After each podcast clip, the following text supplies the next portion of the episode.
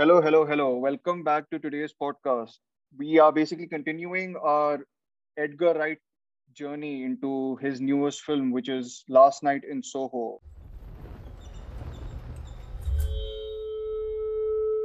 When you're alone and life is making you lonely, you can always go downtown. When you've got troubles, all the noise and the hurry seems to help. I know downtown. Just listen to the music of the traffic in the city.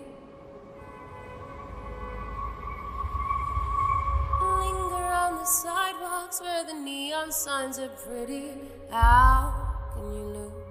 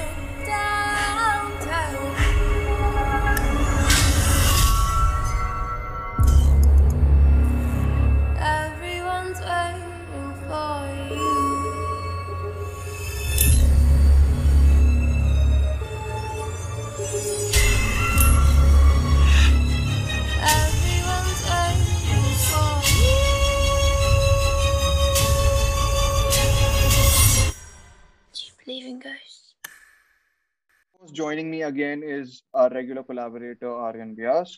And we also have another returning guest from uh, the old episode and the Free Guy episode, Vashisht Thakwani, who's who's also going to chip in about Edgar Wright a little bit in general and then talk a lot about Last Night in Soho, which we plan to cover first in sort of our initial thoughts and everything. And then we plan to go into spoiler territory. So please make sure you take caution. My God, I'm bad at this. Anyways, Vashisht, first we'll go to you just because Aryan and me have blabbered about Edgar Wright so much in our previous episode that what do you think of his filmography in general and where, where do you stand uh, with respect to him as a filmmaker? like uh, I am a big fan of his work. Like I'm assuming both of you are, and Yeah. kind of like most cinephiles are. So it's Yeah. like uh, kind of one of those films that you put on when you're not really feeling good and you just want something lighthearted, something fun Yeah. to watch and to just enjoy. So that's how I describe him. You know, he's kind of funny. His films are kind of funny in a very, in, in a very happy way. You know, it's Yep. it kind of makes you always uh, feel uh, like even if you're in a bad mood or something, you just for the timing you're like, yeah, I'm fine. So, like for example, if I had college exams one night and I wasn't able to study, so I just put on Hot Fuzz, and uh, Always put on Hot it. Yes. Exactly. so that and obviously with uh, last night and so I was very much excited because obviously he's trying something completely different from his Yeah. comfort zone and his inspirations which I've seen from time to time are now properly there. The horror inspirations Yeah. are properly there in this film. So Yeah. that's what really got me excited. So yeah. Uh, so Aryan, what about your sort of? And I think Bashir's kind of set set us up for this. So I'll I'll just ask you directly, like, what are your sort of pre thoughts going into the going into Last Night in Soho? So I went into the film just like the protagonist of this film enters the Rialto, okay, without knowing anything, without having no context, without even Yep. watching the trailer or even reading the plot synopsis, to be very Mhm. honest. Because I read the name and I was like, I'm in for this. And I've been waiting and like desperately to watch this movie ever since it was announced. And it's been Mm. delayed like four times now, okay. Yeah. It finally released in India last this week. After book after BookMyShow called us that Yeah. was releasing Yeah. earlier, right? Yeah. Oh god, yes. Yeah. And this They is what I wrote. They almost conned me too. Oh, yeah, yeah. yeah. At least it didn't. We didn't. We it didn't do it as well as the way it the way it treated the French dispatch, right? They at least it. Oh yeah, that's true. Yeah. That is true. Yeah. Yeah. So this is what I wrote on my Letterboxd and on my page. Known for his distinct style and incredibly genius writing, Edgar Wright's new film explores some unexplored territory of embracing the nature of nostalgia without getting hurdled into its toxicity. It has some of the best production design, sound mixing, and of course, short composition that I've watched all year in a film. Though a departure from his previous work in terms of tone and story, the film definitely has his trademark style written all over it. Hmm. Go support this film as not a lot of contemporary filmmakers make films like these anymore. Hmm. So, I mean, you both have pretty much set this up quite well. I think it's just, uh, I think I was not only excited for Edgar Wright, though, I was very excited for the two female leads in this. I'm a big fan of Thomasin McKenzie, and that gives me an opportunity to plug her one film that's not that much seen, and I recommend everyone to see, which is uh, Debra Granik's Leave No Trace. That's her first film, and she's phenomenal in it. Probably still her best performance, even though she's fantastic in this film. And Anya Taylor Joy, who's become a sensation after The Queen's Gambit, but is also fantastic in Robert Eggers' is The Witch. So again, it's like you know, you see three people who you really love and admire come together and make a horror film, which you also in general love it's like what is there not to get excited about right? I was i saw the trailer and i very briefly glossed over some of the initial reviews. And i kind of went okay. I i mean there was only one thing with the trailer where i was like a bit like i'm not sure how edgar wright's style will mesh with horror. Like there was a little bit of that trepidation i guess but but yeah like the initial responses came and i was a bit like oh uh, maybe my expectations are a little too high, were a little too high, and I, I was mildly heartbroken by some of the har- uh, harsh responses to it. I also think that's just because I think I do genuinely find Edgar Wright really lovely, even as a as a film lover and a director, right? So I think we that's basically the way we sort of approached it. Uh, now we can go first to like initial thoughts about the actual film. Aryan's kind of alluded to his initial thoughts, though he can elaborate a little bit also. And then we can go on to Vishisht, and then I'll pitch in last. Go ahead, Aryan. So yeah, I mean, we have seen so many films, especially in the past five years, I guess, that make sure that they cash in as much as extra money from the viewers, from the audience, just on this one theme of nostalgia, right? Hmm. We saw how uh, Steven Spielberg went down the slippery slope of throwing in every 80s pop culture reference into his 2018 2017 film um, Ready Player Ready One. Player One. And yeah, even though I loved watching that film while it unfolded in front of the screen, right? It was a um, it was an action spectacle, right? As as one might come to expect from a Spielberg film. film. Yeah. But I've not watched it ever since. I've not re- revisited that film, and neither have I any proper memory of that film, which speaks volumes. Okay, Yeah. and that's just one of the films that has cashed in into this uh, pseudo nostalgia ka theme. And how great for a filmmaker to step in Hmm. and just grab a beer and go, oh my god. Even though you guys are going crazy, Grab a beer, Right. did you say? yeah, just Oh, Yeah. okay. I thought you were In uh, like first, referi- in hot first terms, it's grab a It's- it's grab a cornet or pint. otherwise. Grab a Yeah, pint. grab a cornet. Yeah, How- great for a filmmaker to step in and be like, maybe nostalgia isn't that good of a thing. And I know that a lot of people are throwing shit at this film, especially this one Letterboxd review which I read, which I won't name. But that it, that guy, that person was like, well, now Edgar is just going like, don't screw nostalgia, fuck nostalgia. And I don't think that's the point of the film. The film very cleverly tells us that it's okay to embrace the no- nostalgia without getting without getting hurdled hurdled into its toxicity, right? Hmm. Because I remember the one one scene that stood out to me in my mind is that scene when uh, our protagonist, someone, um, what's her name in the film? Eloise. Eloise. Think. Yeah. Eloise, right. So when she goes back to a hallway and we see uh, things unfold from her perspective, and she sees what shitty things go behind, brew behind those curtains of you know glamour and all, and that that one scene emphasizes that one scene speaks volumes, right? That one scene gets embodied. It embodies the entire theme of the film, right? Yeah. And yeah, there's clear inspiration from Suspiria and other horror classics and all. But yeah, Yeah. I really That's easily this is one of the most technically brilliant film. One of the most technically brilliant films. Of the year. Yeah. Yeah. Go ahead, Vishesh. Uh, yeah, that that's what that was one catch that I like had when I first when the first look of the movie came out, the trailer and all that. It gave a lot of Suspiria vibes. I was like, Mm. this is something you know Dario Argento meets uh, Edgar Wright is something that you know it's it's a dream come true and Yeah. obviously like my expectations were high even higher till last week that okay this is going to be good but then it was slightly disappointing to say uh, and it has turned out to be my least favorite Edgar Wright movie Yeah. so but yeah I would love to rewatch it But uh, what, what does think- least favorite mean to you? Like in a in a in a sort of broader context. Like what is a le- does least favorite mean you still like it, right? Kind of like that. I still love it I still love it Yes, I, if I exactly, compare yeah. it to Yeah. like if I compare it to his other films, then yeah, it does kind of pale in comparison. Yeah.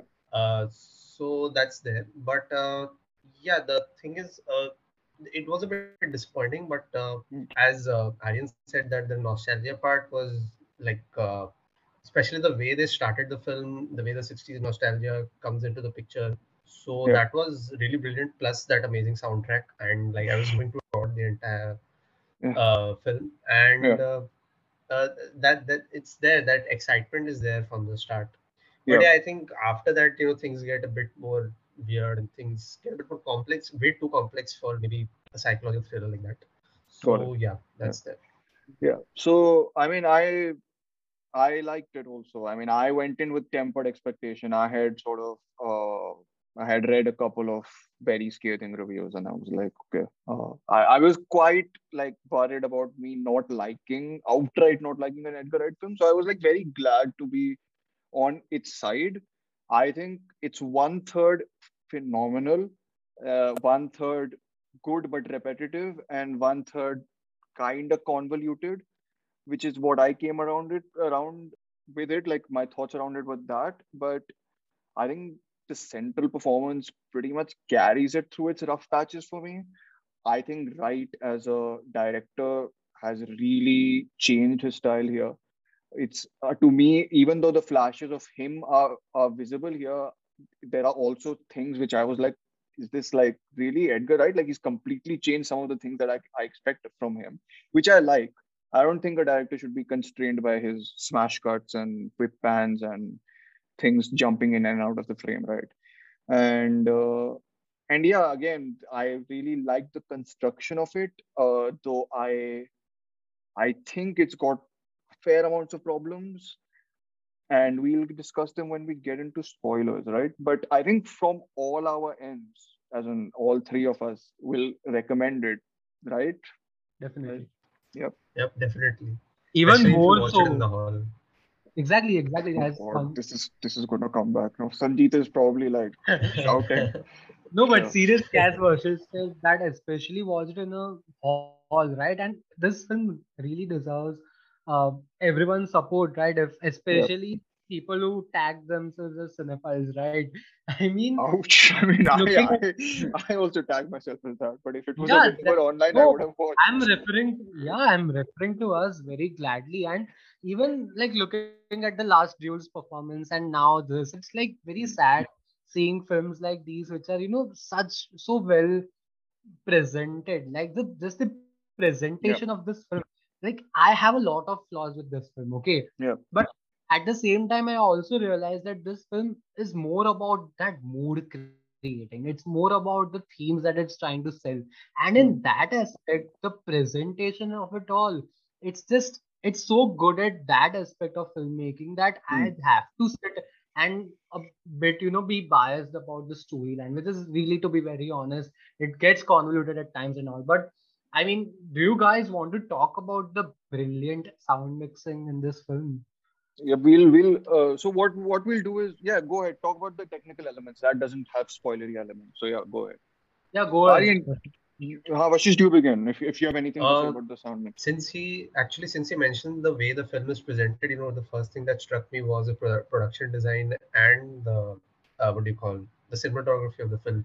Hmm. If you notice, like the '60s part, when you go in there, like Hmm. when you watch, you know, Elvis comes out of her, uh, in, into her dream and sees the Thunderball poster there. Yeah. You remember that shot, right? Yeah. So in, uh, that that is again very brilliantly done. But if you look at it very carefully, obviously it feels like uh, the 60s is some kind of a magical world. And Yeah. like for us, at least for us who uh, are into filmmaking and uh, in, in all of that, so we Hmm. kind of do realize that yes, this is kind. These are kind of visual effects. This is kind of CGI that we Hmm. can notice there, but it's done in such a way that it never feels off off putting Hmm. whenever we see bad green screen work or bad VFX. So that Yeah. really impressed me, and it's there in all the all the scenes of the past. Yeah. and it's obviously the film is gorgeous. I must say the lighting is obviously Suspiria inspired, and This is on the You blues and reds and everything. Yeah. you've got red on you. yeah, Yes, that, that- that's the one thing that kept on going in my head with with, the, with respect to like uh, lighting in Hmm. this film. I was like, I can't stop thinking about that Shaun of the Dead, uh, dead uh, thing. Uh, but yeah, it's uh, like the sound mixing as uh, sorry, Aryan had mentioned it. Yeah, it's it's that I was like watching it and it's that eerie feeling of like everything around you sort of rattling, like everything, the background noise is sort of kind of clicking behind your head and like you can sort of take in like the whole experience. I guess this is sounding like a cinema going experience. So congratulations, Sanjit. Uh, but but but yeah, it's it is it is uh, really something to to experience, I guess. Uh, Exactly. but And you know, for a for quite some time, I kept feeling like this might be the most, this might be the least fleshed out Edgar Wright character easily that his film has ever come up with, right? But then, as Edgar Wright films normally usually do, this film kept growing on me. Okay, and then I Hmm. started thinking maybe I'm looking too much into this, but what a great way to portray this theme about the toxicity of nostalgia, about how a certain time in history might appear to be certain way, it might appear to be very, you know, well and good in your memory, in your Yeah. head, in your abstract memory, but in Yeah. real was shitty, right? In real on grounds, behind all that facade, it was maybe worse than Yeah. what culture, what our culture looks like right now, right? yeah, Even though it yeah and what a great way to showcase that aspect of our nostalgia about our world through a protagonist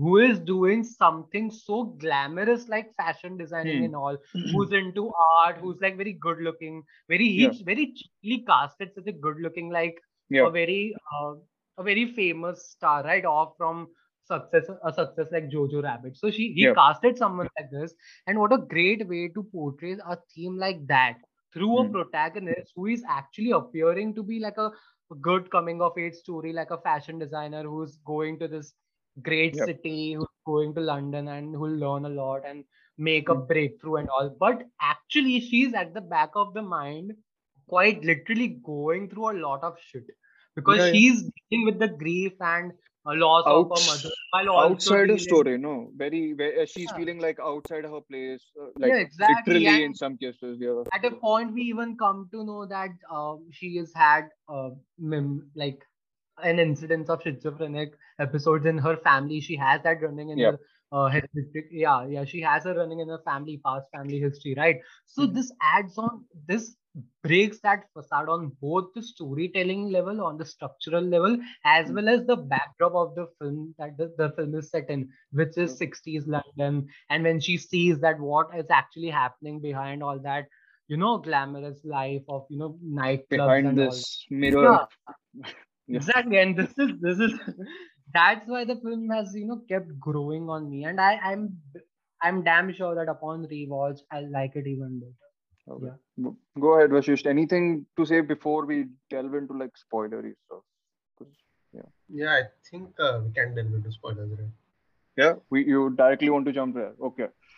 Yeah. Okay, so yes, I'll I'll start first. Or Vashisht, actually, you go first. Any anything specific you liked about it or disliked? I know there's a there's a couple of points which I disliked also. So go ahead. Uh, you can go with the Uh, likes yeah, that's or dislikes. yeah, Whatever. that's the thing. I'm kind of itching to talk about the issues that I. That's the only thing that's coming in my mind right now. go So, ahead. eh, like any of you can go ahead first, so that you know I can't think of anything right now about like anything great about it no i i just think uh, uh, in terms of like great stuff i think honestly, Thomasin was was my conduit into the world. It was, you know, the wonder and terror of London, 60s London, both is so well. Ref- I mean, uh, she's got like big wide eyes, right? And she she's really expressive with those eyes. Like you can really feel her excitement, and then she becomes like supremely timid. Like her performance is pretty much in sync with the the you know expressive colors and the way Wright is constructing it is much more. Uh, inspired by Bollywood, I think, in some ways. Like the color use and everything is properly like bursting at the seams of it and everything, right? You know. So I think in that respect, I really th- I bought into her performance. I think her performance does a lot of uh, heavy lifting, character work wise, which I think could otherwise kind of be more of a cipher. The character could be. Uh, I think uh, again, you guys have mentioned the, production design. Everything is fantastic. I I think the film's first thirty minutes. I don't know. I didn't clock it or anything, but the first film's first movement is absolutely fantastic. Uh, I think the switch that happens the first time Eloise goes and becomes Sandy is one of my favorite sequences this year. Like the camera sort of uh, pulls back and then it pans to the uh, left, I think, and then we follow her, and the soundtrack is playing at a sort of lower uh, bass or amplitude at that time. And then as you sort of step into the world, it like gradually builds and kind of reminds me of Baby Driver, how it kind of uses sound to build up to a moment and like sort of explode at that moment. And as soon as it exploded, I was like, wow, like that's how you kind of go from one place to another. So that was lovely. And uh, and then there's the other scene where Eloise is coming down the stairs and uh, the reflective mirrors may you see uh, like sorry Sandy is coming down the stairs and Eloise is in like these fractured reflective mirrors. And that's like I was like this is incredible. And and it's it it is a joy to you know I think as as cinephiles it's joy to sometimes watch a filmmaker make those types of stylistic touches. It's it's really fun to watch. And I think up up until the point where Eloise sees Sandy getting stabbed, I think the film's all these formal touches also kind of hold like a great novelty to it. To it, I really like the musical number that happens when she discovers that Sandy is uh, is not the main centerpiece of the whole attraction there, but she's just another girl. So there's this scene where he's doing this. It reminded me strangely of The Handmaiden, which which is kind of understandable considering the cinemata- cinematographer is the same. But it, the production design you know everyone all the female people uh, characters have like keys on them and then the locks are there. Like all that stuff i quite enjoyed. I think the film kind of slips away after that in in different ways. Though though it doesn't entirely like slip away but but yeah uh, any more positives uh, before we delve into the issues please go actually ahead. shall i go? Yeah yeah go ahead uh, actually, uh, like you mentioned, the first 30 or 40 minutes of the film where she is just, you know, excited about going to London and being making it in the fashion industry. Yeah. That's also what I agree with and I really like a lot. The Yeah. other thing which I think is very, you know, not very noticeable, but it's Yeah. I think it's noticeable, but you know, I I'll I'll just say it that, you know, there's this uh, friendship weird not weird, is a very strong friendship, strong bond between Eloise and Sandy right from Yeah. the start Yeah. till Yeah. the end of the film, even when she's like spoilers, obviously, Yeah. she's the old lady. That friendship I really loved. That was the only thing towards the end, even though there were a lot of flaws that was going on in my mind, Hmm. that thing towards the end uh, kept me going. You know, I really loved that part. It's kind of like, you know, two women in a toxic uh, in a world full of toxic masculinity just being helping hands for each other, just being a support for each other. Yeah, I that think was the, very sweet and warm, I think. that's that's very true. I, I think again, I think the performances really play a part here. I think like the uh both of them, you know, there's one or two shots in which Thomasin McKenzie looks a lot like Anya Taylor Joy, and I was like, Exactly. like yeah. uncannily like that, and I was like, I never thought I saw these actresses looking alike, and uh, because I think they they kind of have that similar facial expression to them also that friendship and sameness and whatever camaraderie probably like Mhm. shows up more in uh, in this than uh, than probably the film kind of gestures towards in the end but uh, but yeah i totally agree with whatever vashish said there. Aryan, anything you were saying this is the kind of film that I wanted bad times at El Royale to Oh, be, right? That this is the kind like, and the film is like, when it comes to this film, it poses such interesting questions, right? Hmm. Because it poses questions like, is Sandy a figment of Eloise Yeah, imagination or a wish fulfillment or anything like that? Or is she just someone who's made up from across generations as a genuine connection for Eloise, right? I mean, there's Keep sorry, there, there's that suggestion towards the end that Sandy might as well be her mother, kind of, Exactly, exactly. right? So Yeah. the film poses a lot of these interesting questions until it doesn't, right? Until it rolls back on some of that. Like the, now we might get into some of the real problems and loopholes. Loopholes is, I guess, a, I guess a bit of word, right?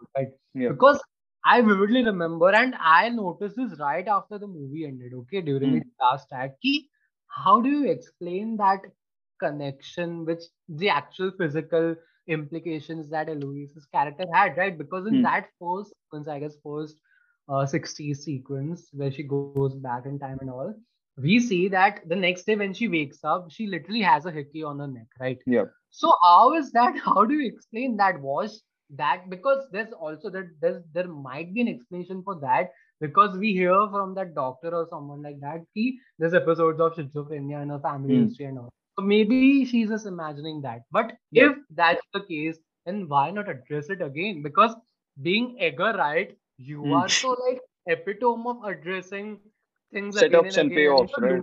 loop- Yeah. yeah, there's like Yeah. foreground, background, everything is a setup, right? Yeah. Everything is leading up to something. Then why not address this very important aspect of your film and world building? Yeah, Vashish. Say, say, I'm, I'm, I'm, I'm waiting for my turn. like you go ahead first. Uh, I guess the hickey part, maybe it's kind of like, you know, uh, uh, it's kind of, you know, you could say a very symbolic way of saying that she's literally and even physically transported to the past, to a, Hmm. to a time and place that she, you know, loves so much. Like she's kind of an outcast among her friends. No, but Uh, she kind of also, relates.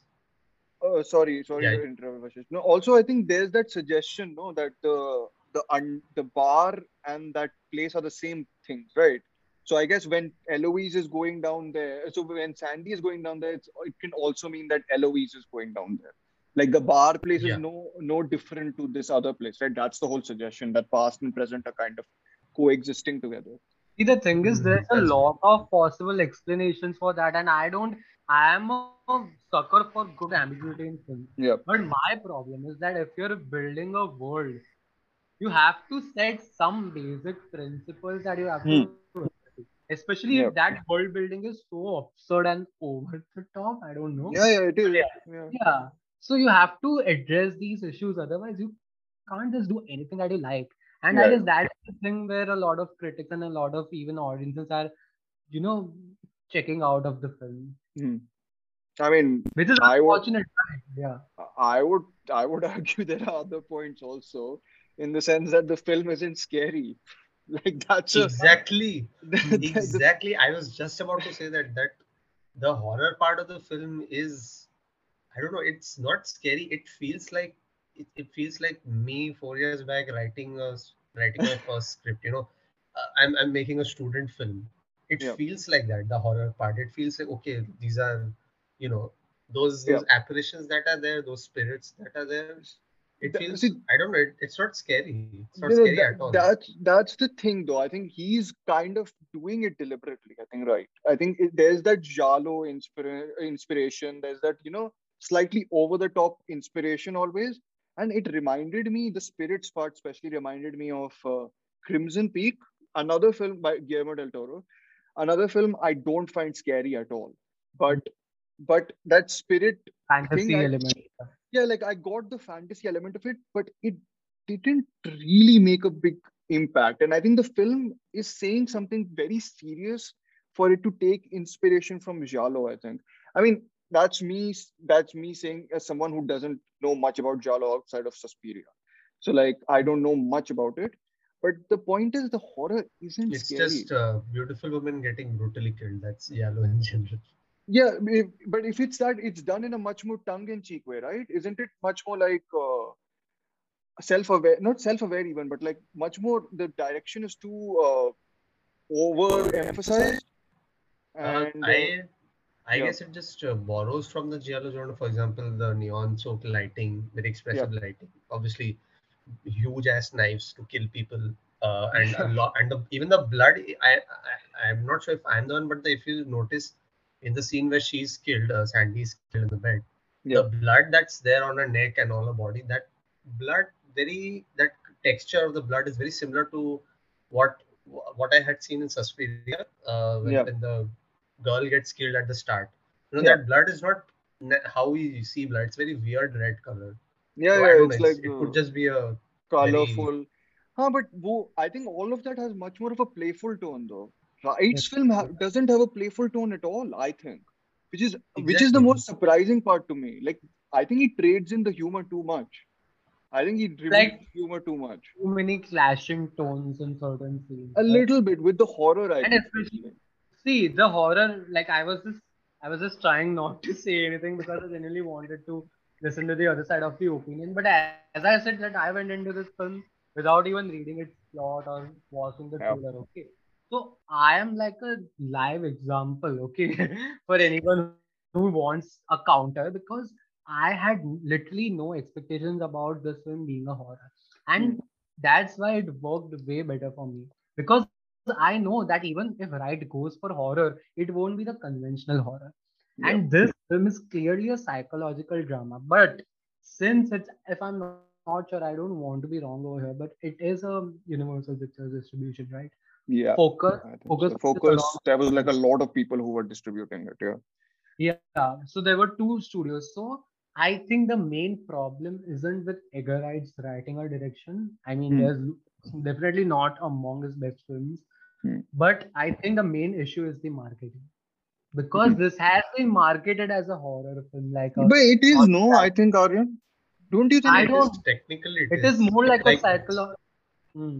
But psychological horror, no, like he his inspirations are so inspired, like his inspirations are so uh, rooted in uh, horror and psychological But horror. see, that, Dhruv, when it comes Like it- to horror genre, genre, see, it's it's probably my favorite genre on par with action genre. Okay, Mm. so I am speaking this on behalf of being like a massive horror genre fan. Okay, I'm a sucker for good horror movies, but horror is the most subjective of all genres. of right? course, yeah, yeah. So what scares you is diff- Hmm. because for me, good horror is always one that happens at the most human psychological yeah, yeah, of course, yeah, and we talked about Midnight Mass, right? yeah, yeah. So that aspect of horror is the most scary. Is is the scariest for me. So Yeah. it's like I don't know. I'm like it worked for me. I wasn't No, on the on the contrary. I wasn't scared at all in this film. So yeah, but I, yeah. I think the, I think very, I had noted this, like the parts that were scary to me. Uh, Vashish, you can go ahead. By the way, yeah? I'm looking through my notes Uh-huh. if there's anything here. Okay. Uh, actually, what Aryan said was I, that was a very good point because since he comes from a perspective that without any uh, like you know expectations from a film like this, but I think there's something I'm pretty sure you might have also noticed uh, both of you that in the horror horror scenes that are there where the spirits come and the way they have been shot, the way they have been shown, Hmm. and if you notice how the sound design is done, how the sound effects have been done, it feels as if at least the sound feels as if it wants us to feel scared. You know, it wants us to. Uh, it, it has those classic horror trope sounds uh, Yeah. and soundtracks that want to make you feel scared, but the visuals on the screen just don't match with it. Yeah. So I feel like the sounds is telling something else, and the visual are, visuals are telling some other story. So there is a mismatch there. Yeah, I So I think think that's the reason why I felt it was not really scary as such. that's I, I think I agree with Vashish. I think it's more more to do with that, you know, that it's that element that he wants to scare. I think he genuinely does want to discomfort us. I think discomfort he maybe does me does for me Yeah, in a couple of eerie. instances. yeah. Like you know, the, there is one image of you know all these men breaking out of the walls and like writhing upon sort of uh, the girl's name, uh, Eloise, uh, and kind of implying Sandy also. That's a fairly creepy image. I think. I think there's like a couple of images uh, again when we discover that Sandy is being exploited by like all the men in the uh, all the men in London almost. That image is kind of discomforting, but I think there are moments in which he really goes for like you know gore, shock, whatever. I think those moments don't gel with with the psychological aspect of it. I think if he stuck to, you know, his one of his major inspirations is uh, Mr. Polanski's Repulsion, which I mean, I I was like, okay, but like it's a very different film. I think Repulsion is much more effective at like doing psychological horror. I mean, then also, exactly. I yeah, yeah, go ahead, Vashish. yeah. Go, no, no. You can you can go ahead. No, no, I was just listing his inspirations, which like the Criterion thing did something where uh, he had listed a bunch of his inspirations for this film and Mhm. Personas in it, like very highbrow references. Huh? Be- Belle de I- Jour is See, in the it. persona I, I'm persona I'm, inspiration uh, I understand because of that The duality. split, yeah, yeah, duality. no yeah. no no. But if you think about it, this Mulholland Drive fits perfectly in terms of inspirations. How come Yeah. that is not an inspiration? Because I mean, he's not the listed it, but like I'm, well, I guess Mulholland Drive also came from a lot of persona. I guess so. It's like Yeah, exactly. That came from right? Persona Yeah. Yeah. So I mean, persona is like like now if someone references it, I'm just like, ठीक है, like वो तो होएगा ही reference किसी भी horror film में, like whatever uh, from uh, author director. But yeah, like, oh, Black Persona का Mass. shot इतना Yeah. famous था. Like even Kota Factory has that shot. Like what what is What? happening? Kota Factory Like has a that shot, you know persona that. shot. No, no, the, yeah, the, the the face and you know Uh-huh. the other character comes from the side of the face. Yeah, That's yeah, there yeah. even in Kota Factory. I'm like, वो perpendicular That's shot, nice. no, almost like ऐसे जो you can like हाँ, draw a हाँ, हाँ. line like this basically through. I mean, I'm doing Yeah, yeah, signs yeah. which which no one will understand, but okay. exactly. Uh, but No, but you mentioned repulsion, and you know, it just struck me that you know, yeah, there is a bit of inspiration, but I think what, what you said that repulsion did it better because it kind of held back. It, it was very it's minimalistic. A, yeah, it's it a very, very methodical, very methodical. Like boy, na giallo ka inspiration, mm. inspiration when you throw into repulsion. I'm like, it takes away a lot of things. I think. Uh, I think you know, kind of it loses it. Yeah. Yeah. Uh, Aryan, go defend, defend, Mister Wright. Okay, so you know we are going to we are going to we are going to tag him in the review, right? So we need someone to defend so that so that he actually likes our review no, but, but seriously, like, uh, ah, definitely, I'm just uh, yeah, clickbait over. here. Yeah, no, but no, the I mean, horror, the horror elements over here don't feel like in the face horror. It's not in the face horror. The horror elements in itself in this film feel like mer- merely they feel like suggestions, right?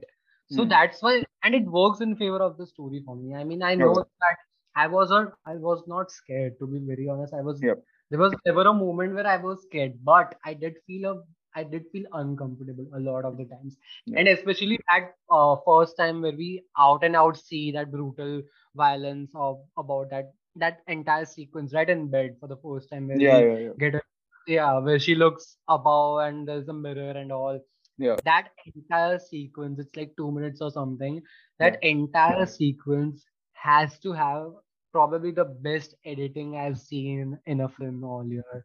The editing in that sequence it's it's phenomenal right?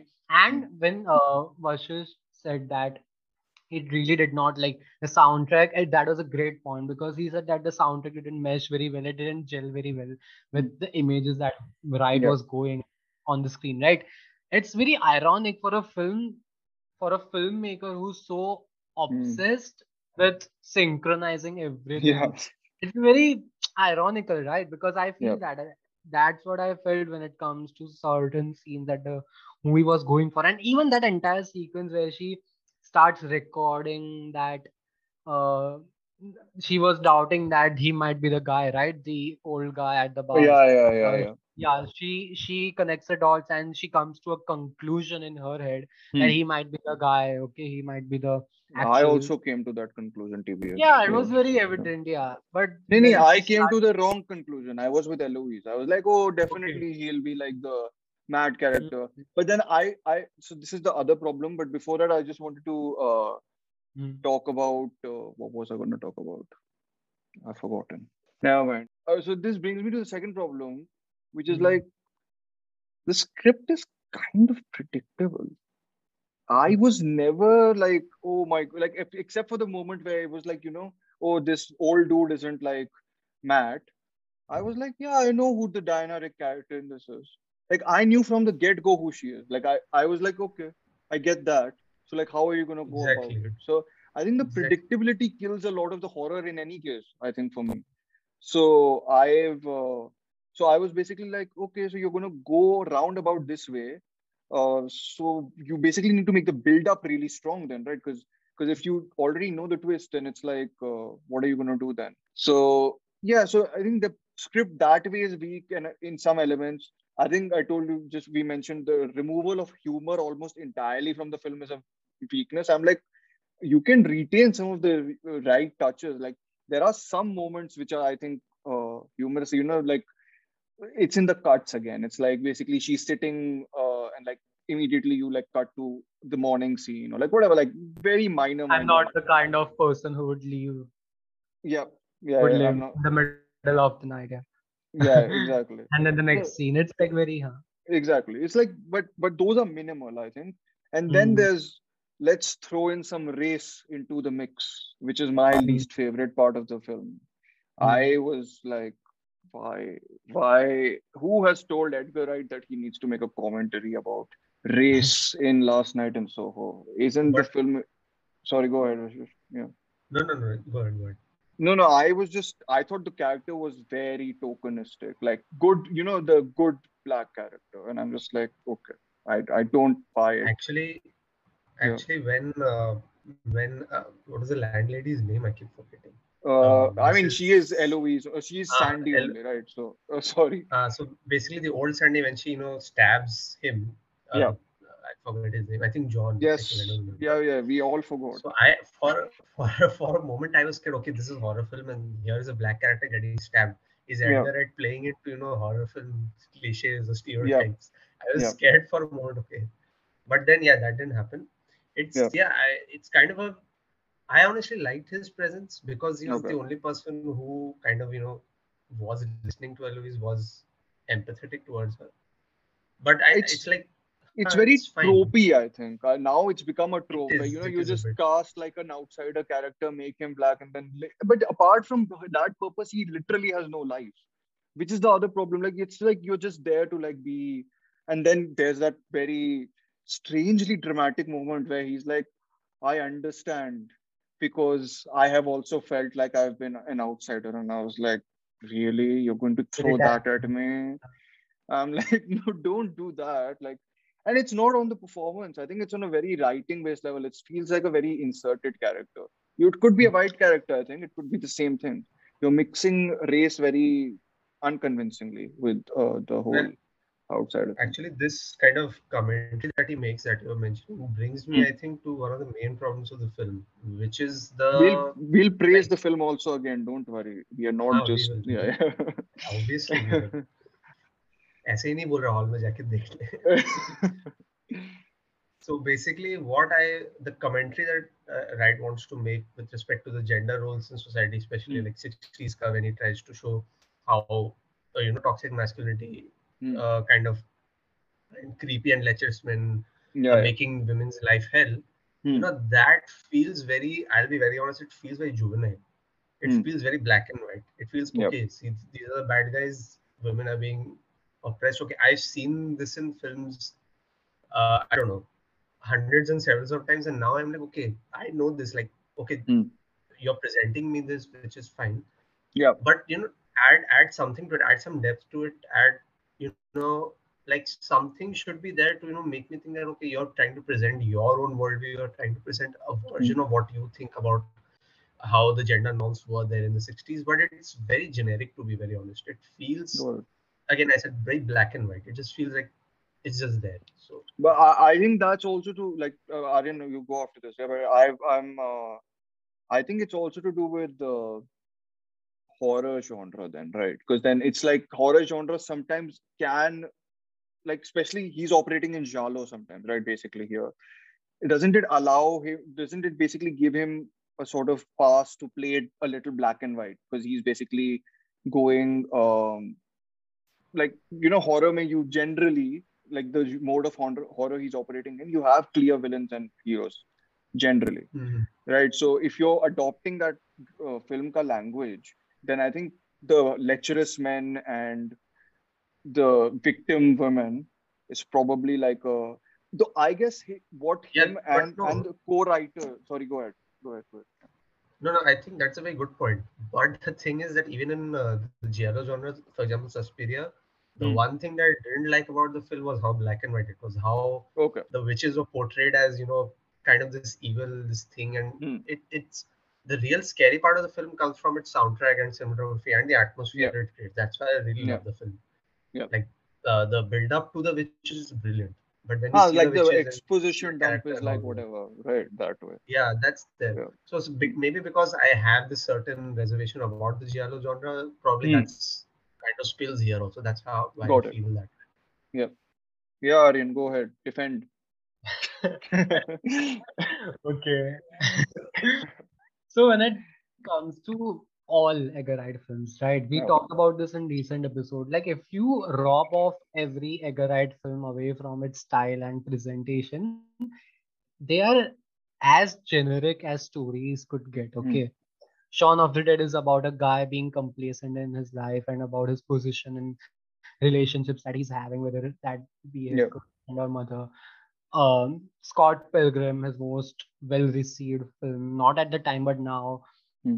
his most mainstreamy film. Now that that film is like a simple Bollywood masala coming of age story about a high schooler trying to impress a girl while also defeating his her evil exes, right? Hmm. Now even even this film, as uh, Vashish said, that it- it's very black and white in its storyline. Okay, yeah, it is, but it's in the presentation that it excels. It's about this Hmm. entire template of putting it, weaving it all in a 60s nostalgic London ka scenario. And you know, I mean, it bewilders me how people and critics have been receiving this film, while in reality, the most black and white tropey in the face film that I saw last year that was very well received by everyone was Promising Young Women.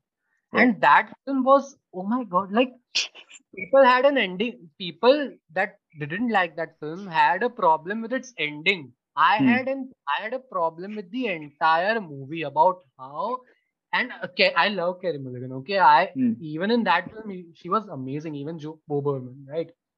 But that film was like so in the face about it's like clearly black and white. And I know that the theme that it was going for was it's very timely, it's very important. More people need to watch such films and support these films. But this is how you do it. This is how you present your film. And it's that's what cinema is, right? Like presenting, telling same stories to a certain yeah. extent, certain Yeah. exceptions, telling the same story again and again with certain leeway with your own while while introducing your own distinct style and your own subjective notions about what cinema is. That's what filmmaking is right? And i Yeah. think edgar is still excelling at that. I mean Okay. he's got I I think I uh, is partially agree, uh, but I think uh, my uh, my counter to that would just be that uh, that in this film, unlike sort of uh, Shaun of the Dead or other films, he's written about male protagonists.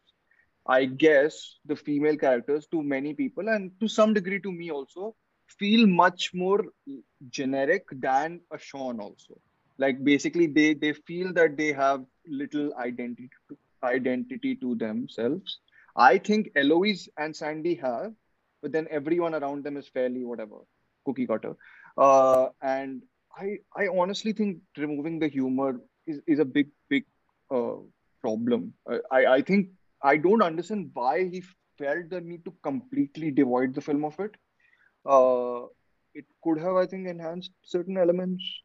Uh, but but yeah, look, I saw other films this year like postmodern slasher type of things where I was like, uh, eh, the last night in Soho on again the first 30 minutes. The swinging 60s entering people dancing and two people switching around like the girls whatever both of sandy and uh, oh, why do i keep on forgetting eloise switching while they're dancing like all that choreography is fantastic right?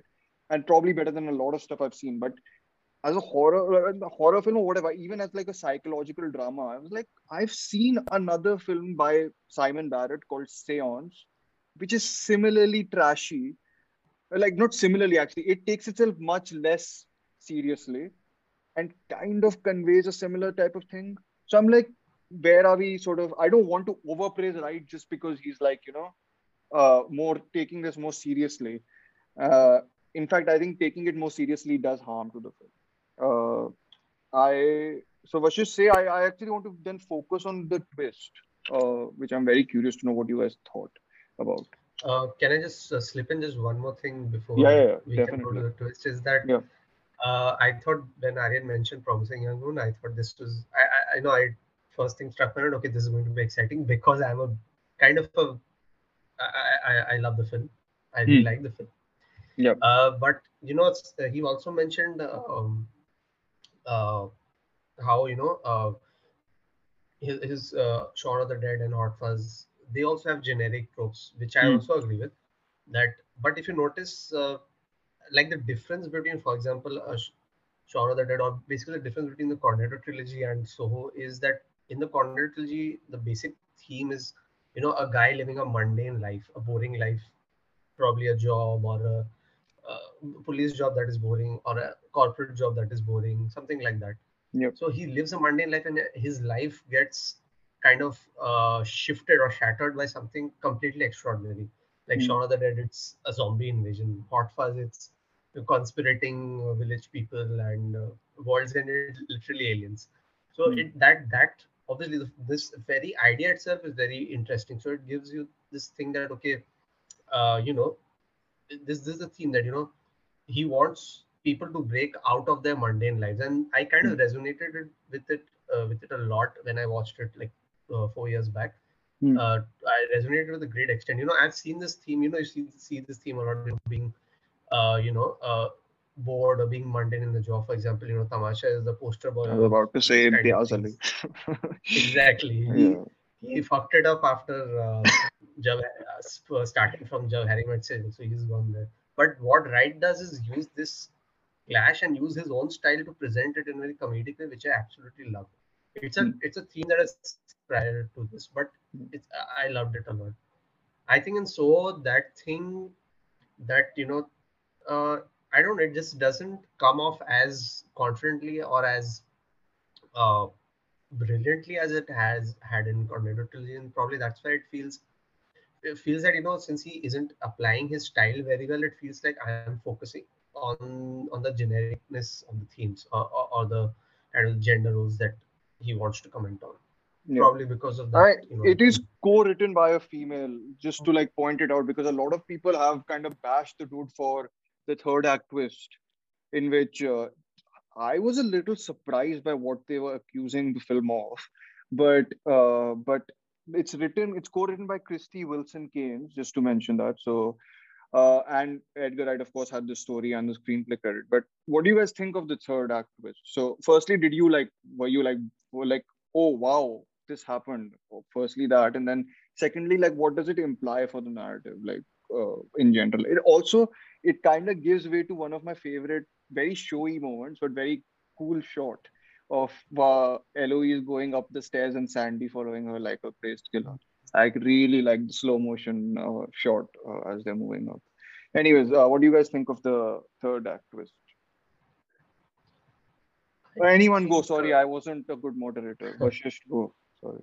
Okay, uh, just like you said, Dhruv, I think it, I kind of predicted. You know, Yep. you know, old lady living in a decrepit 60s house Yep. alone. You know, it's kind of a template. You know, you all already on that line. Okay, she is the one. She's the Mhm. kind of she, she's Sandy. Yeah. And obviously, the way the film presents it, the reveal, like it's kind of a very earth-shattering twist, which Yeah. it doesn't feel like. That's Yeah. But I really like the fact that you know, uh, the twist, the way the twist is done, it's predictable, yes. But Hmm. what they want to say is that the amount of trauma and uh, Yep. uh, uh, sexism and other kind of issues that happened to her resulted in her taking such a drastic step that we start to a little bit we start to care about the people who, we thought were villains, like Hmm. the men. For a brief moment, we're like, okay, now technically the villain is is Sandy. That's Yeah. how he tries to shift the perspective because he wants us to feel that you know this is a this is a villain whose motivations we know, who are, Yeah. who we know why they why he's doing what she's doing. Yeah. So that kind of is a nice thing. I liked it, and uh, also how it uh, fits into El- Eloise's thing. I think there's something really dark going here, which I'm, I don't know if I don't know if he wanted to show in that sense or not. But the thing is that you know even after when we feel that you know uh, Sandy is the villain when she Hmm. that she's been killing and all that, we still see Eloise kind of saving her and kind of being there for her, Yeah. kind of like still uh, being the very very close and good friend for her. Yeah. So in, in spite of knowing what she's done, and even in the end of the film, Hmm. when she comes out of a fashion show and sees her in the mirror, Yeah. she smiles and she's Yeah. very kind of joyful and uh, uh, warm towards her. Mhm. So it feels like you know uh, uh, the the like you know uh, how Sandy couldn't achieve her dreams, like her Mhm. dreams were crushed by the men around her, Yeah. and Eloise is able to achieve her dreams, or she's on the path. So Mhm. I think there's something dark going on here. Is that he Wright is trying to imply that you know Eloise is very much through his through her connection with Sandy that Eloise is very much into achieving her dreams, and she gives a utmost importance to her dreams that she can f- kind of follow Oh, okay. that wrong that comes in uh, that she can might take. do, o- or she- Okay. Okay. Okay. like the dream becomes so damn important that you can literally come down to killing people. Okay. Uh, can I So interrupt? that's how yeah, that's how the connection with Sandy comes. That's how that's what I feel. Yeah. So I didn't interpret it like this. And I think a lot of people actually have a problem that the film implies this. That's what I think. Uh, like from whatever I have read, like whatever one star, one and a half star, two star reviews, harsh people. Uh, they have really got into the fact that they turn Sandy into the villain. I don't think they turn her, her into a villain though. Like to me, like the you know what Vashish was saying that my sympathies didn't shift actually uh, towards Sandy being like I was like, right, are you really going to go there where you're going to shift it to Sandy being the villain when like hundreds of men kind of like destroyed her world? But then I think the Eloise moment is the moment which kind of retreats back from it. To me, like the Eloise saying, "No, I won't kill her because you guys want me to kill her." Like the men want uh, her to kill uh, their killer. To me, is like, oh no, because then it doesn't like uh, excuse these men of whatever things they did, and I think it kind of justifies her killing all of these men. So I kind of see the ending as much more positive, actually, in a sense that Eloise and uh, what's a, Sandy embrace each other in a way that no one else around them were embracing. Like that's my sort of interpretation, and I guess that's why I don't find the ending nearly as problematic as a lot of people have come to interpret it as. So that the was my is- That's what I felt that the ending is basically them finally coming to that middle ground and bridging those two generations, right? Because we see we are clearly living in very polarized times. So even before a movie comes out, this this a similar thing happened with the last duel. Okay, that was like the most I don't want to use this word, but because it gets a lot of weird misinterpretation these days, but the last duel was as pro-feminist of a movie as one movie could be right it was such a well-structured movie about women eman- emancipation in those times and all Hmm. and people were bashing onto that movie way before it came out it is showing I said men fighting for a women and all like go go see the movie first right so it's the same with this movie because what i felt is that rather than it showing ki, oh uh, Sandy is the villain, or the guys were were the villain, or it's justifying her killing those guys. More than that, it's about how that toxic culture about a certain point of time in history turned her into this being which was not hers. She didn't feel herself, I mean, and yet, sh- had to- yeah, she she says right, Sandy died like a hundred Exactly. times. So Exactly. Sandy died like a hundred times. So this is what the psychological, this is where it gets the psychological crux of it all a bit right. And this is the one of the rare times where the film actually succeeds at being somewhat like eerie and horror and psychological. yeah, like that's the creepier thing. I think like the fact that fact that Because everyone around them kind of uh Exactly. turned her into this person. So the But- film is more about her turning into this evil and she killing these guys. And then the end, I was, to be very honest, you guys were discussing the ending and what your thoughts were on the ending. To be very honest, during that entire sequence where he comes back and you know that entire stabbing and crawling sequence, I was a bit, I felt it a bit jarring because I was like, this is like a so much of sensory overload, but I'm not feeling the way the movie wants me to feel, right? Hmm. But in the end, that entire mirror wala sequence, that was very well done because in that, it's like uh, Eloise acknowledges that this she's finally accepting and acknowledging her process of coming out of grief and redemption, right? Mhm. Because how she gives a smile to that at her mother and Sandy's vision, and Hmm. she is with the guy that she Yeah, yeah. She's with that. Um, I don't know. I don't even know that character's The token name. character. Yeah, the token character, right? He obviously very well, very badly set up and all, not fleshed out at all. A very comical guy in a bad way, obviously. So she's standing with him. So it's like finally she's trying to bridge that toxicity of two cultures. Yeah. And it's like coming on terms with the reality while also getting over that toxic aspect of it. Because Yeah. she just saw what happened to her mother, right? Yeah. So that's and that's an optimistic ending. I mean, That's what I thought, but Vashish's ending is Yeah. quite like I I was uh, that I makes did, sense. Yeah. yeah, but if if So it to be- interpret sorry, go ahead, Vashish. No, no, go ahead. So to be honest, I never found the ending problematic. I think it was brilliant. Like Hmm. at least the way I interpreted it. But when- now when I'm listening to you both, I think there might be there might be a couple of one or two things that I might have glossed over probably because that's how I'm feeling. But I don't know. There's some still some some part of me that's because if you notice in the end when the mirror scene comes first, right, does show her mother. Yeah. Which represents the warmth and the affection that Eloise wants in her life and uh, she craves for. But when then she goes and meets her grandmother and uh, John, but Mhm. then she turns and looks at the mirror, and I Hmm. don't know, I don't know if I felt that way or anybody else, but I felt the way it has been shot, the way it, there was there was a very sinister feeling to Hmm. how it was being done, because Very you already established Oh. you have already established the warmth and affection with the mother. That's done Hmm. and I didn't expect. Uh, I didn't when when she turns her head towards the mirror. Obviously, I kind of thought that okay, this is going to be you know Sandy there.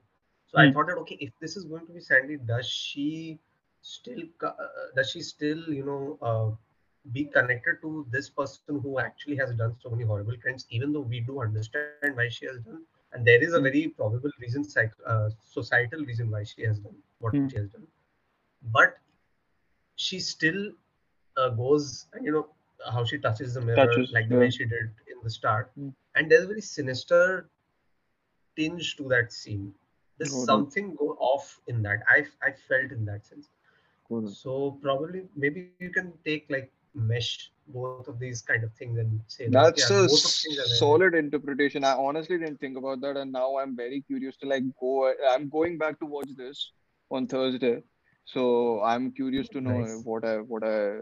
I'm yeah. I'm going to the cinema to watch it again. Take that, Sanjeet Uh, but but yeah, somebody's I'm- lucky I no, I'm going just because one of my friends is coming over and he really is a big Edgar Wright fan, and I'm it's also I'm, out on Blu-ray by the on 19, I guess. Is it? Yeah. Oh wow! Then I might not go. yeah, that's why I was waiting, waiting for the release. Uh, nineteenth uh, VOD paega, then I'll just. Oh okay. Thank you, Arun. Okay, I'm not going then. Sorry. Sorry, no, but you should go. Like cinema, if you go, you should go. I'll I'll, te- I'll ask him. He probably want to go in the cinema, but yeah. uh, but yeah, okay. So, is there anything else you guys want to talk about? Uh, oh yeah, I forgot to even mention the Bollywood film that I thought about when the mirror se- scenes were happening. In the you know the musical scene when when she's going through all the rooms. Hmm. Om Shanti Om. Oh God, yeah, right. I was like, this is like the two worlds colliding with each other, and I was like, oh wow, I that film came to my mind while watching last night in Soho. Who who would have thought? Kind of like that. So I I just had to put that in, even though it feels like uh, Uh, just Yeah. one last question I think I had. Um, yeah yeah. This is kind of like a uh, the in about the writing of the film. I Mhm. just wanted to ask you whether did you feel like uh, in that scene that uh, you know Sandy goes up the stairs to kill Eloise. Yeah. Right. She's like in the killing frenzy. She's like Yeah. there's nothing stopping her from killing Eloise. Yeah. And when Eloise goes into the bedroom and she tries to get the phone Yeah, yeah, call call the police and every all the spirits come. Yeah. And then Sandy gets in the room. I don't know if I did uh, watch it correctly or something something might have been missed. But when she walks into the room, she's she's uh, she imagines getting slapped by uh, the yeah. guy. Matt Smith's character. Uh, yeah. yeah, Matt Smith's character. Hmm. And then suddenly sh- her killing frenzy just disappears. Then she's like, uh, she tells Eloise, yeah, you can leave.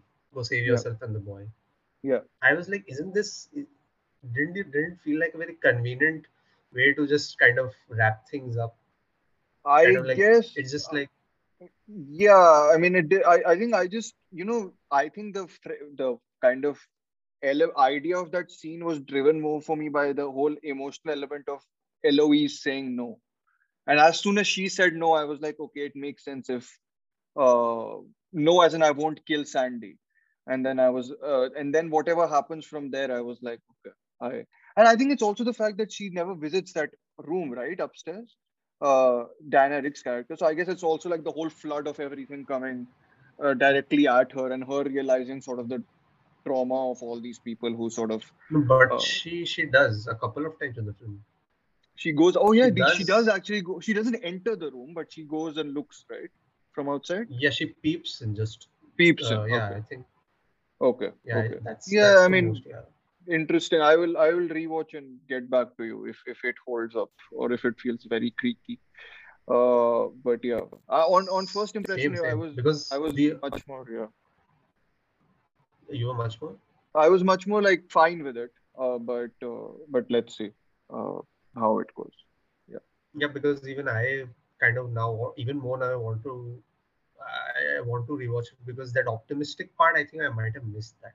Hmm. So I, I, think I need to just uh, kind of this is a different interpretation that's going in the film. Probably there are two like there are many obviously, but then this thing, yeah. I probably didn't catch. So yeah, I, I, I should definitely get you. No, no, I'm I'm most excited to revisit the first 30 minutes. I think they're just fantastic. So I'm like oh, excited to I'm excited to just be like elevated by that. Rest ka, I'll be like whatever. I'll so tell my friends. Yeah. उसका मजा hall में ही आएगा. Oh, fine. I, I get the endorsement, guys. I'll go. I'll go. I'll go again. Uh, anyways, anything more, guys? I'm uh, I'm not. I think I'm pretty much covered most ground with this film, which is yeah. Anything else from you guys? So I'll just keep reinforcing this thought, yeah. Matlab, it's just Hmm. sad seeing such films bomb at the box office. You know, till how Hmm. long are we going to? I mean, even Scott Pilgrim was like a flop. It was considered a flop back when it came. Big like- bomb that was. So this is to still whatever. Huh, but even this film is like it's not very well received, and especially it was released right after Eternals, right? Uh, Our in- favorite film uh, of the year. Yeah. oh god, yeah. Yeah. let's not go there. Yeah, so like I still feel like failures like this, like it, it's not a failure, but it's like Yeah, yeah. box office failures like Yeah. this. It it may impress more than a success, you know, on a somewhat more narrowly defined terms. Yeah, So yeah, I mean, people should still, yeah. it's the death. What's the what's the thing? The death of the mid-budget film or mid-range mid-range budget Exactly. film, which Yeah. is like you see with the Last Duel and like this film and like yeah. uh, which is I think for weird like strangely enough the mid-range uh, thing is something I really gravitate to. I'm like you know my Hmm. favorite films of recent years have been like Widows and like Knives Out and all that stuff, right? Uh, in terms of like Hollywood, I'm talking. Uh, so I'm like, uh, if those go away, then you're then you're left with these auteur directors directing like your Dunes or like your Tenets, which is fine, fine, good for people who love them. Uh, uh, like both of the films, but Hmm. but yeah, I think we also I really like uh, filmmakers tackling this sort of middle ground genre, like Rian Johnson or like Steve McQueen or whatever. Other people also, Ridley Scott, not that, that much, not that much, but I haven't seen Last Duel. I saw the trailer for House of Gucci though. Everyone's Yeah. doing Italian accents, Yeah, yeah, yeah. like very Italian accents. I was like, okay, It's releasing here uh, that will Twenty. release everywhere. Lady Gaga's there, Gucci is there, like Ridley Scott is there. Like, uh, And this film will probably score at box office, so like kind of like balance, like makes up for the last duel issue. House of Gucci, yeah, probably. But but very Mm. strange why Last Duel didn't do well. It's got a good cast. It's got like writers are like Ben Affleck and uh, Matt Damon and Nicole Holofcener, I think, or something like, Like, that. Like she wrote the female Very Yeah, yeah. I guess for a hundred million dollar film, like there was literally no marketing, like no buzz for the For film. Last Duel. Yeah. Oh, actually, yeah, it was Exactly. probably not mid-range budget. It was probably on the higher end, right? So Yeah, Yeah, it was on the was high okay. And Okay, it's like it's a period drama which is almost 2.5 hours long. Plus, Oh, that's it's true. already got that. It already had that controversy. I won't lie. The 2.5 hours had turned me off also a little bit. Yeah, but- yeah. I mean, Even I'll watch it. It's coming out no soon on uh, online. I guess, yeah. I hope. No, no, so. I would have watched in the cinema. You know, it was it literally went out after half a week, so I couldn't like actually go to the cinema to watch Yeah. it. Yeah, that's my excuse. But I also haven't watched Dune in the cinema. Just breaking news. to. What? Yeah, yeah, I Serious? haven't. Yeah. Oh my Uh, God. I watched Let's it let- twice, that too on IMAX. I didn't. So I wanted to watch on IMAX, but the IMAX threw through the threw Dune out for Eternal, so I couldn't. So I was like, well, Oh. You shouldn't have even Yes. waited that long. I've I've watched it twice in IMAX just on the opening weekend. I, There's no excuse. to do. Damn. Please. I think that's. Uh, that's. I mean, I don't think I can watch it twice like that. But okay. But honest, honestly, Dune was Dune just got better with the second viewing. So much better. Oh, I hope it happens with definitely. Soho also. Especially Wow, after Dune watching it better and with the playing, second viewing. Yep. because you watched it with this knowledge, na, ki it's literally half a movie and there will finally be a sequel. Which is I knew it from the before. हाँ. I read about But agar, if he's making a two-part film, then you know, yeah, it's kind of obvious कि I'll stop somewhere midway into the Frank Herbert story. So Yeah. Yeah. I'm curious. I don't know if I can convince any of my friends to go and watch Dune, so I only have to go. Uh, normal cinema में but IMAX पे नहीं चलेगा अब सूर्यवंशी चल रही है यार क्या कहाँ से चल कहाँ से जाऊंगा मैं Dune uh, उस पे anyways uh, we can go on about the state of cinemas here and yes we've paid enough influ- like homage like Sanjeet this episode I think we're pretty much through it like, we've we've done a lot of cinema championing here. Uh, okay. That's it for this episode. It was a great talk. Uh, I think, I think I, this is, I'm repeating Sanjeet only. Never mind. Uh, it was a great talk. Thank you for being here, Aryan and uh, Vashisht. Uh, follow us, as in Queen is Dead, on uh, Spotify. Like, subscribe. It really helps if you give a rating and review to us. You can follow Aryan at Aryan Talks Film on Instagram. He does great stuff about contemporary releases and other stuff about a compilation list of a lot of uh, previous auteur films like Bergman, I think you've written about, and a couple of others. Uh, Vashisht also you can follow on Vashisht. You can fill in the blank, please. Uh, on Instagram. my Instagram is uh, vashish.thakwani. That's it. Okay. Yes, that and uh, and uh, follow me at uh, Terminal Cinema if you want to. And that's it. That's a big sort of Edgar Wright wrap up. Uh, khatam. You're my world, you're every breath I take. You're my world, you're every move I make. Other eyes see the stars up in the skies. But for me, they shine within your eyes as the trees reach for the sun above. So my arms reach out to you for love. With your hand resting in mine, I feel a part